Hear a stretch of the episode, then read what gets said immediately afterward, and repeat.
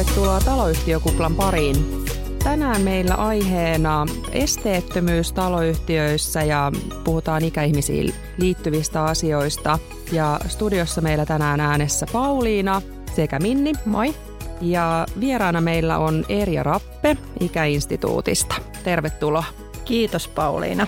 Tosiaan mä olen Erja Rappe. Mä toimin vanhempana tutkijana Ikäinstituutissa ja työssäni mä pyrin edistämään ikä- ja muistiystävällistä asumista. Me tutkitaan ja välitetään tietoa siitä, millaiset asuinympäristöt on ikä- ja muistiystävällisiä ja miten ne voitaisiin rakentaa sellaisiksi, että ne tukee kaikenikäisten ihmisten ja kuntoisten asukkaiden hyvää arkea. Ja lisäksi mun työhön kuuluu kaikenlainen laajemmin hyvän ikääntymisen edistäminen. Kiva saada sinut tänne meille vieraaksi taloyhtiökuplaan. Ja esteettömyyteen ja ikääntyvään väestöön liittyvät kysymykset on ajankohtaisia myös taloyhtiöissä. Ja ympäristöministeriössä on meneillään ikääntyneiden asumisen toimenpideohjelmaan kuuluva hanke, jossa ikäinstituutti on mukana. Niin kerrotko vaikka Eriä vähän tarkemmin tästä hankkeesta? Ikääntyneiden asumisen toimenpideohjelmassa, jota ympäristöministeriö koordinoi, niin pyritään parantamaan ikääntyneiden asuinoloja – edistämään erilaisten asumisvaihtoehtojen tarjontaa ja asuinalueiden ikäystävällisyyttä sekä tukemaan kuntia ja ikääntyneitä itseään asumisen ennakoinnissa ja varautumisessa. Ja Miksi tämä on tärkeää, johtuu siitä, että nythän meillä yli 65-vuotiaita ihmisiä on väestöstä noin viidennes, mutta kohta heitä on kolmannes. Se on arvioitu, että 2060 jo yli 30 prosenttia olisi yli 65-vuotiaita ja ennen kaikkea yli 85-vuotiaiden määrä kaksinkertaistuu seuraavan 20 vuoden aikana. Ja tämähän tarkoittaa käytännössä sitä, että toimintakyvyltään rajoittuneiden asukkaiden määrä taloyhtiössä kasvaa – erityisesti sitten muistisairaiden kotona asuvien asukkaiden määrä kasvaa. Et tällä hetkellähän meillä yli 75-vuotiaista kotona asuu 91 prosenttia, eli lähes kaikki. Ja heistä säännöllisen kotihoidon piirissä tällä hetkellä on reilu 10 prosenttia. Mutta yksin asuvia jo tällä hetkellä on lähes puolet. Ja sitten vielä kun otetaan huomioon se, että 80 prosenttia ikääntyneistä asuu omistusasunnoissa, niin hän tämä tarkoittaa, että tämä nimenomaan koskee sitten taloyhtiöitä tämä asia. Asunnoista esteettömiä tällä hetkellä arviolta on vain 15 prosenttia ja yhä edelleen se miljoonan esteettömän asunnon tarve on pysynyt. Ja asumisessa ylipäätänsä siihen vanhuuteen varautuminen on tosi vähäistä. Tämän takia sitten Ympäristöministeriö on myöntänyt avustusta kuudelle järjestölle ikääntyneiden asumisen ennakoinnin ja varautuminen, varautumisen kehittämiseen. Nämä järjestöt on meidän lisäksi Miina Sillanpään säätiö, Muistiliitto, Suomen asumisen apu, Suomen muistiasiantuntijat ja Vanhustyön keskusliitto. Ja tässä hankkeessa järjestöt pyrkii pääasiassa viestinnällisin keinoin edistämään tietoisuutta ennakoinnista ja varautumisesta sekä kokoamaan ja muokkaamaan tätä varautumista koskevaa materiaalia ikääntyneille saavutettavaan muotoon niin, että se olisi heille, heille ymmärrettävää, käyttökelpoista ja ennen kaikkea kiinnostavaa, että se innostaisi siihen. Joo, ennakointi ja varautuminen on varmasti, varmasti ne avainasiat taloyhtiöissäkin. No miten, miten taloyhtiöissä nyt sitten kannattaisi näitä asioita ennakolta huomioida? No ainakin taloyhtiössä hallituksen toiminnassa olisi hyvä kiinnittää näihin asioihin huomiota. Eli esimerkiksi nyt, jos ajatellaan vaikka pelastussuunnitelmia, niin olisi hyvä, hyvä huomioida asumisen turvallisuuden kannalta sitten näitä heikommassa asemassa olevia, eli esimerkiksi ikäihmisiä ja sitten lapsia, jotka saattaa sitten tarvita esimerkiksi vaaratilanteissa apua. Ja sitten yhtiössä voidaan tehdä myös tällainen esteettömyyden itsearviointi. Esteettömyyden itse, itsearviointi mikä se on? Täytyykö tämmöinen tehdä taloyhtiössä? Joo, eli se on hallitus käytännössä teettää sen ja osakkaat ja asukkaat voi sitten myös osallistua siihen arviointiin. Ja se on, se on täysin vapaaehtoista, eli ei ole sellaista, niin kuin, että laista tulisi vaikka niin kuin pakko se tehdä, mutta että se on to- toki suositeltavaa, että se tehdään. Ja ja siinä arvioidaan kiinteistön esteettömyys mahdollisen yksityiskohtaisemman esteettömyyskartoituksen hankkimista varten ja, ja se antaa tukea myös sitten sitä kunnossapitosuunnittelua varten siellä taloyhtiössä. Eli se voidaan esimerkiksi tehdä tämän kunnossapitotarveselvityksen laadinnan yhteydessä. Mutta jos nyt mietitään niin ylipäätään näitä haasteita, mitä taloyhtiöissä voi sitten tulla liittyen, liittyen tavallaan näihin tämän esteettömyyteen ja, ja ikääntyvään väestöön, niin millaisiin haasteisiin olet eri sitten törmännyt näissä ta- nimenomaan taloyhtiöissä, näitä ongelmatilanteita? Joo, niitähän on arjessa kyllä kaiken näköisiä, mutta ensin mä haluaisin kyllä korostaa sitä, että se asukkaiden osallistuminen siihen esteettömyysarviointiin on tosi tärkeää, koska se esteettömyys määrittyy heidän toimintakykynsä perusteella ja taloyhtiöthän varmaan aika lailla eroaa tästä, että on paljon sellaisia taloyhtiöitä, joissa on todella paljon iäkkäitä ihmisiä. Eli heidän mukaanottonsa on tärkeää. Ja yleensä ne esteet, joita sitten siellä taloyhtiössä on, niin ne on sellaisia, että ne olisi hyvällä suunnittelulla tai hyvällä ylläpidolla ollut helposti estettävissä. Ja ensimmäisenä mulle tulee mieleen erilaiset säilytystilat. Kun se liikuntakyky heikkenee, tarvitaan erilaisia liikkumisen apuvälineitä, niille tarvitaan säilytystilaa. Ja sitä ei useinkaan ole riittävästi asunnoissa eikä siellä yhteisissä tiloissa. Ja jos niitä on, niin ne on aika usein sitten korkean kynnyksen takana. Painavat ovet ja hankalat oven kahvat voi estää ikääntyneen asukkaan kulkemisen ihan tykkänään, jos ne käsivoimat on heikot. Usein oven aukko saattaa olla liian kapea ja se tila siinä oven sisä- ja ulkopuolella on ahdas ja sehän vaikeuttaa sitten apuvälineiden kanssa kulkemista – ja paloturvallisuuden suhteen voi monesti olla haasteita, että kun nykyään oletetaan, että asukas pääsee poistumaan omin voimiin joko sinne rappukäytävään tai parvekkeelle, niin se voi olla, että sitten tämmöinen toimintakyvyltään rajoittunut ikäihminen ei oikein pysty nopeasti sitä tekemään, ainakaan niissä tavoiteajoissa. Eli se esteettömyys näillä reiteillä, että niitä myöten pääsisi sitten myös apuvälineillä kulkemaan, olisi tosi tärkeää.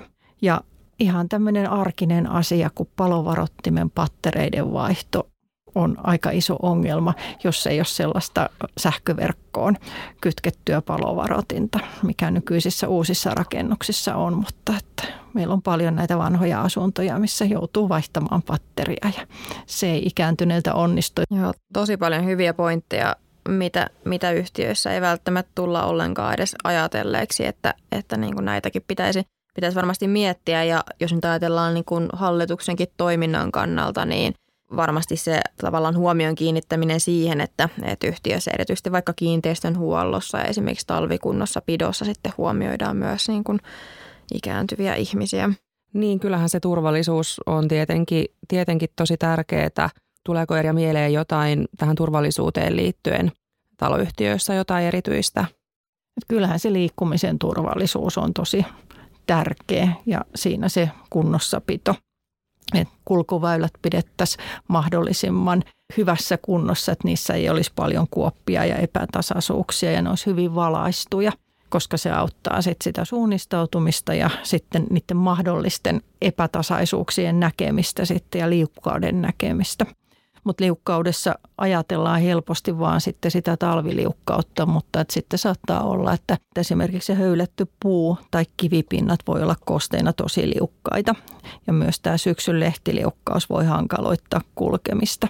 Ja sitten just se, että jos se lumi sohjoontuu, niin se helposti tarttuu sinne apuvälineiden pyöriin ja siellä sitten estää sen apuvälineen liikkumisen. Ja, ja sitä mä oon miettinyt, että toi sepeli ei välttämättä ole kyllä kaikista paras hiekotuskeino ikääntyneen näkökulmasta, koska sehän, sen pito ei ole kauhean hyvä ja se pyörii siellä jalan alla ja sitten iäkkäillä on aika usein aika arat jala, jalkapohjat, niin se tuntuu sitten myös ikävältä siellä. Eli aika paljon on sellaista, mitä, mitä pitää sitten huomioida, mutta, mutta jos nyt ajatellaan tätä niin kuin yhteisöllisyyttä ja sen huomioimista taloyhtiössä, niin, niin tota, pystytäänkö siihen jotenkin niin kuin vaikuttamaan?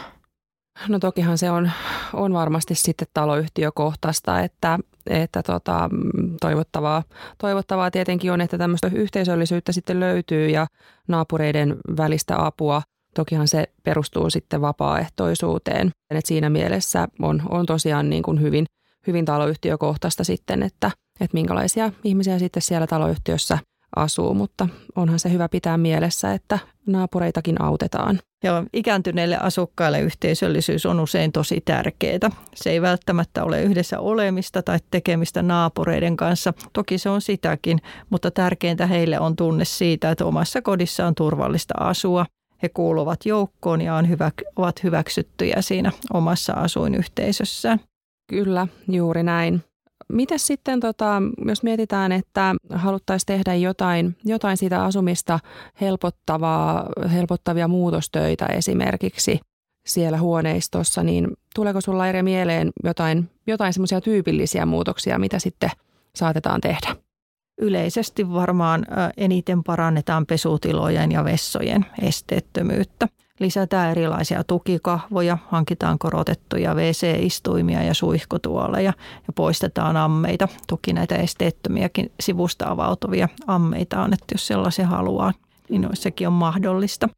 Kalusteiden erottuvuutta voidaan parantaa kontrastivärityksellä komeroihin ja kaappeihin. Voidaan vaihtaa vetimiä, jotka erottuu sieltä. Lattiamateriaaleja voidaan muuttaa vähemmän liukkaiksi Erilaiset turvaliedet ja vuotovahdit keittiöissä on yleisiä. Makuuhuoneessa voidaan sitten laittaa tukikahvoja ja korkeussaadettavia sänkyjä hankkia. Ja valaistuksen parantaminen on aika helppo tehdä. Että nämä on hyvin tämmöisiä yksinkertaisiakin keinoja, mitä jokainen voi niin itse siinä omassa arjessaan tehdä. Lisätietoja saa esimerkiksi näitä järjestöitä, että Vanhustyön keskusliitolla ja Muistiliitolla ja Varsinais-Suomen muistiyhdistyksellä on hyvät verkkosivut, mistä löytää hyviäkin vinkkejä siihen. Ja sitten kaupungeista Tampereella ja Jyväskylällä on esimerkiksi hyvät nettisivut, mistä löytyy erilaisia tsekkauslistoja ja vinkkejä siihen, että mitä, mitä itsekin voi tehdä. Ja näitä pieniä muutoksia kannattaa tehdä ajoissa, koska ne parantaa sitä asumismukavuutta ihan kaiken ikäisillä.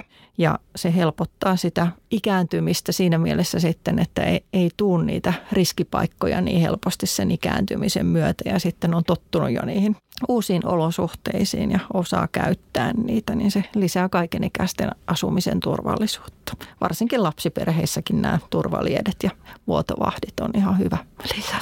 Joo, tällaisessa muutoksessahan on siis kyse osakkaan muutostöistä, että osakkaallahan on oikeus tehdä, tehdä muutoksia siellä huoneistossa tietyin edellytyksiin. Ja se, että se muutostyöoikeus kohdistuu siihen huoneiston sisäpuolelle ja, ja tavallaan osakas sitten ne tekee tai teettää jollain omalla kustannuksellaan sitten tämän tyyppiset äh, muutostyöt. Ja ja se, että niin kun tavallaan edellytykset on se, että osakkaan tulisi itse huolehtia siitä, että ne tehdään hyvän rakennustavan mukaisesti ja, ja tavallaan isommista muutoksista pitää sitten ilmoittaa taloyhtiölle. Ja jos sitten osakas tarvitsee huoneistoon tällaisia esteettömyyttä parantavia muutoksia, niin voiko osakkaalla sitten olla mahdollisuus saada tähän jotain tukea tai onko jotain tukimuotoja olemassa tai mistä niitä voi sitten lähteä selvittämään, että jos tällaisia muutoksia sillä huoneistossa sitten haluaa tehdä? Joo, tukea saa. Eli niitä saa oikeastaan neljää kautta, joista tärkein on varmaan tämä valtion myöntämä korjausavustus vanhusväestön ja vammaisten asuntoihin. Eli Asumisen rahoitus- ja kehittämiskeskus ARA myöntää näitä 65 vuotta täyttäneille ja vammaisille henkilöille, jotka ovat vähävaraisia. Eli ne kannattaa tarkistaa aina ne tulorajat, ettei ne tule vastaan. Ja tämän avustuksen myötä voi tehdä sitten erilaisia tämmöisiä esteettömyysparannuksia, voidaan poistaa kynnyksiä tai asuntoa voidaan rakentaa luiskia ja kaiteita. Ja esimerkiksi valaistuksen parantaminen, erilaiset niin kuin tämmöiset keittiön turvavälineet kuuluu näihin, että voi hankkia vaikka turvalieden. Mutta sitten ihan rakennuksenkin paras, parantaminen kuuluu, mutta tähän tulee sitten siellä omakotitaloissa – näistä sitten voidaan korvata enintään 50 prosenttia hyväksytyistä korjauskustannuksista, mutta erityisestä syystä sitä avustusta voidaan myöntää jopa 70 prosenttia. Esimerkiksi jos on veteraani tai veteraanin leski, tai sitten jos sinne asuntoon ei ole mahdollista saada sosiaali- ja terveyspalveluita muuten kuin sen korjauksen avulla. Esimerkiksi pesutiloja voidaan rempata sellaisiksi, että siellä pystyy sitten avustajakin toimimaan. Ja sitten yksi iso syy tämmöiseen korotettuun avustukseen on se, että sieltä joutuisi muuttamaan pois, jos ei niitä esteettömyyskorjauksia tehdä. No sitten toinen mahdollisuus vielä saattaa olla sotainvaliideja, eli sotilasvammalain mukaan voi sotainvalidit ja heidän leskensä saada valtionkonttorin kautta tämmöistä avustusta. Kunnalta voi hakea sitten vammaispalvelulain perusteella tukea asunnon korjaustöihin ja ne korvattavat muutokset on esimerkiksi tukikahvojen asentaminen ja luiskien rakentaminen, kynnysten poistaminen. Ja sitten vielä neljäntenä kannattaa muistaa, että kaikillehan on tämä kotitalousvähennys. Mutta että jos kotitalousvähennystä käyttää, niin silloin ei, ei saa saada tämmöistä muuta avustusta. Että se on sitten, sitten ihan, ihan kaikille mahdollista käyttää. Joo, ja sitten tietenkin täytyy pitää mielessä, että jos on vuokralla, eli ei ole siinä itse, itse tota niin, omistajana, niin sitten tietenkin täytyy vuokranantajan kanssa sopia, sopia sitten, jos haluaa muutostöitä sitten sit mahdollisesti tehdä. Joo, ja näistä avustuksistahan saa sitten hyvin tietoa tuolta Vanhustyön keskusliiton korjausneuvojilta, että heillä on hyvin kattavasti sitten ympäri maata näitä korjausneuvojia ja, ja he voi sitten jopa tehdä sen hakemuksen puolesta, että toimia asiamiehenä siinä. Että, että jos tuntee, tuntee tarvitsevansa apua, niin heidän puoleen voi sitten kääntyä. Hyvä tietää, että on apua saatavilla ja tietenkin, tietenkin niitä kannattaa myös sitten hyödyntää niitä tukimuotoja. Mutta esteettömyysasiat, niin kuin tuossa sanoitkin, niin Suomi ikääntyy ja enemmän tulee ikäihmisiä, niin kyllä siinä lain, lainsäädännössäkin ollaan tähän nyt herätty ja asunto-osakeyhtiölakiakin ollaan nyt ehdotettu muutettavaksi niin, että osakkeenomistajalla olisi oikeus, oikeus sitten omalla kustannuksellaan tehdä siis myös huoneiston ulkopuolella – muutoksia. Tällä hetkellähän se rajoittuu sinne huoneiston sisäpuolelle. Mutta että niin kuin tässäkin nyt on käynyt ilmi, niin, niin ne haasteet on, on toki niin kuin siellä kiinteistön alueella joka puolella, että ei rajatu tietenkään sinne huoneistoon. Joo, hyvä huomio, että nythän on, on niin kuin tätä lakimuutosta sitten on ollut ilmassa, eli, eli tavallaan tarkoituksena nimenomaan sitten se esteettömyyden tavallaan toteutumisen helpottaminen sitten siinä, että muutetaan myös sitä asuntosakeyhtiölakia mahdollisesti. Ja onko Erja sulle tullut vastaan sitten tällaisia tilanteita, että, että muutoksia olisi ylipäätään tarpeen tehdä siellä yhtiön niin kuin yhteisissä tiloissa, eli tavallaan huoneiston ulkopuolella? Kyllähän ne ulkooven seudut on sellaisia, että niissä – useinkin tarvittaisiin erilaisia toimenpiteitä, mutta harvoin tehdään. Eli ne ulkoovet on tosi raskaita avata ja eivät pysy auki. Eli sillä apuvälineellä ei pääse ulos eikä pääse sisälle. Ja toki sitten rappukäytävät ja tämmöiset yleiset tilat voi, voi olla sitten, että siellä ei ollenkaan ajateltu sitä liikkumisen helppoutta ja varastotiloihin just on tosi vaikea päästä, kun ne on usein siellä väestösuojissa, missä on paloovet ja korkeat kynnykset, niin niiden käyttö voi olla ihan mahdotonta, että siellä pitäisi sitten miettiä rakenteellisesti semmoisia ratkaisuja, että se kulku voisi olla esteetöntä sen lisäksi, että se on myös sitten turvallista, että se tila täyttäisi sitten sen käyttötarkoituksen, mikä sille on. Kyllä ja tokihan nämä esteettömyysasiat on hyvä ottaa huomioon siinä vaiheessa, kun siellä taloyhtiössä sitten on tämmöisiä isompia korjaushankkeita. Ja, ja tietenkin niistä, kun mietitään näitä korjaushankkeita, niin varsinkin niin kuin ikäihmisille, niin on tietenkin, ja miksei muillekin, mutta hyvä tietää hyvissä ajoin, että milloin on mahdollisesti tulossa tämmöinen isompi, isompi remontti, niin siihen pystyy sitten varautumaan. Onko tähän Minni olemassa jotain sääntelyä, että miten hyvissä ajoin sitten täytyy ilmoittaa – remonteista? No asunto-osakeyhtiön laki lähtee siitä, että yhtiön tulee ilmoittaa osakkaalle ja asukkaalle riittävän ajoissa sellaista kunnossapitotyöstä, joka sitten vaikuttaa siihen huoneiston käyttämiseen. Eli laki ei varsinaisesti määrittele mitään tiettyä aikaa, että se aina joudutaan sitten miettimään tapauskohtaisesti, että mikä on, mikä on riittävän ajoissa. Mutta että toki kiiretapaukset on erikseen, että jos siellä nyt on vaikka joku tällainen äkillinen putkivuoto, mutta että sitten jos huoneisto on vuokrattu, niin sieltä huoneenvuokralaista tulee tarkat ajat, että miten remonteista pitää sitten vuokralaiselle ilmoittaa. Mutta se on hyvä huomioida, että ne ajat ei, ei sovellu näihin yhtiön suorittamiin remonttiin, ellei yhtiöllä sitten ole omia vuokralaisia. Eli ne on lähinnä sitten niitä, että on vuokran ja sitten tekee itse jonkun remontin siellä omassa huoneistossaan, missä on, mikä on vuokrattu. Mutta miten sitten, jos ajatellaan sitä niin kuin suunnitteluvaihetta, tullut sellainen korjaushanke ja sitten lähdetään miettimään sitä hanketta, niin mitä siinä olisi niin kuin hyvä ottaa sitten huomioon, huomioon tämän esimerkiksi näiden ikäihmisten kannalta? Jos asukas joutuu muuttamaan sen remontin alta pois, niin se on ikääntyneelle asukkaalle usein iso ja pelottavakin asia. Eli siihen on hyvä varata sitä valmistautumisaikaa. Ja hyvä olisi, jos etukäteen taloyhtiössä mietittäisiin, että miten apua ja tukea erilaisiin käytännön asioihin on tarjolla niille, jotka sitä tarvitsee. Että asukkaanahan voi olla muistisairaskin ihminen, jolla ei ole asioita hoitamassa ketään läheistä tai omaista, niin kuka ottaa esimerkiksi huolehtiakseen hänen asioistaan, että hän pääsee sitten turvallisesti sinne jonnekin esimerkiksi vaikka sitten jonnekin intervallipaikalle – mutta että sitten jos ajattelee, että usein heikkokuntoiselle ikäihmiselle tämmöinen muutto ihan vieraaseen paikkaan voi olla niin iso stressitekijä, että siitä alkaa sitten hyvinkin niin kuin tämmöinen palveluiden tarpeen kasvaminen, eli se toimintakyky saattaa romahtaa ihan tämmöisen muuton seurauksena. Oli puhetta tuossa aiemmin tämmöisistä tukimuodoista asukkaan omissa remonteissa, mutta yhtiöhän voi myös saada avustusta hankkeisiin minkälaisia avustuksia on tarjolla tai minkälaisia on ne yleisimmät avustukset? No yleisimpiä yhtiöille suunnattu on ainakin, mikä usein tulee mieleen, niin hissiavustus. Eli yhtiö voi hakea sitten, jos ei ole ennestään hissiä, tällaista avustusta sieltä aralta. Ja se tuki on enintään se 45 prosenttia niistä kokonaiskustannuksista. Ja sieltä ARAN sivuilta löytyy vielä sitten tarkemmin tietoa, että millä edellytyksillä sitä avustusta voi saada. Ja myös sitten jotkut kunnat voi myöntää hissiavustusta, että jos on saatu sieltä ARALta myönteinen päätös, niin se kannattaa aina selvittää sitten se mahdollisuus, että voiko sitten sieltä kunnalta vielä saada, saada myöskin avustusta.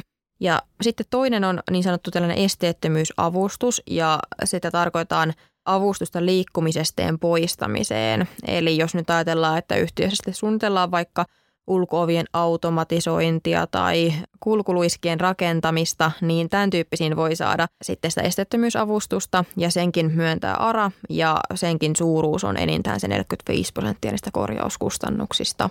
Että nämä on niitä tyypillisimpiä, mitä usein yhtiössä sitten mietitään, jos lähdetään tämän tyyppisiä remontteja tekemään. Kyllä, eli tukea, tukea on sinnekin suuntaan sitten myös yhtiön, yhtiön remonteissa saatavilla – tässä on tullut nyt hyviä semmoisia niin kuin ihan käytäntöön liittyviä vinkkejä. Tulisiko vielä, vielä yhteenvetona tai kirkastettuna jotain jotain viestiä mieleen? No ainakin voisin sen sanoa, että, että tota, kannattaa hallituksen niin kuin olla aktiivinen siis siinä mielessä, että lähtee niin kuin tekemään aktiivisesti niitä kartotuksia, mitä tuossa alkuun käytiinkin läpi, että vaikka ne ei olekaan pakollisia, mutta että ottaa ne niin kuin huomioon ja sitten se, että ylipäätään, että tavallaan mitä tässäkin nyt käytiin läpi, että mitä kaikkia niitä voi olla tällaisia niin kuin riskitekijöitä turvallisuuteen liittyen. Eli että hallitus on itse aktiivinen ja sitten myös asukkaat aktiivisia esimerkiksi sen yhteisöllisyyden kannalta. Joo, ja asukkaiden kannattaa olla aktiivisia sinne hallitukseen päin ja tuoda esiin niitä omia havaintoja ja tarpeita. Ja esittämällä ennen kaikkea niitä parannusehdotuksia, että mikä sitä omaa, omaa arkea sitten helpottaisi. Ja hallitusten ja isännöitsijöiden kyllä kannattaa kuunnella asukkaita, eli heillä on kuitenkin se asumisen arkeen liittyvä tieto parhaiten hallussa. Ja eri elämänvaiheessa meidän jokaisen toimintakyky vaihtelee ja esteettömyys helpottaa meidän kaikkien arjen sujumista, niin kyllä siihen kannattaa satsata, että sen sitten huomaa, kun se on läsnä se esteettömyys siinä arjessa, että sen puutteeseen saattaa tottua, mutta että sitten monesti se arki helpottuu huomattavasti, kun ne pienet asiat on korjattu. Kyllä, paljon ajattelemisen aihetta varmasti kaikille. Kiitos tosi paljon Erja, kun olit meillä vieraana tänään. Kiitos oikein paljon. Ja kiitos myös Minni. Kiitos. Moikka. Moi moi. moi. Kiitos kun kuuntelit. Voit ottaa meidät seurantaan Instagramista, josta löydät meidät nimellä taloyhtiö Kupla alaviva podcast. Seuraavassa jaksossa ollaan uuden aiheen parissa.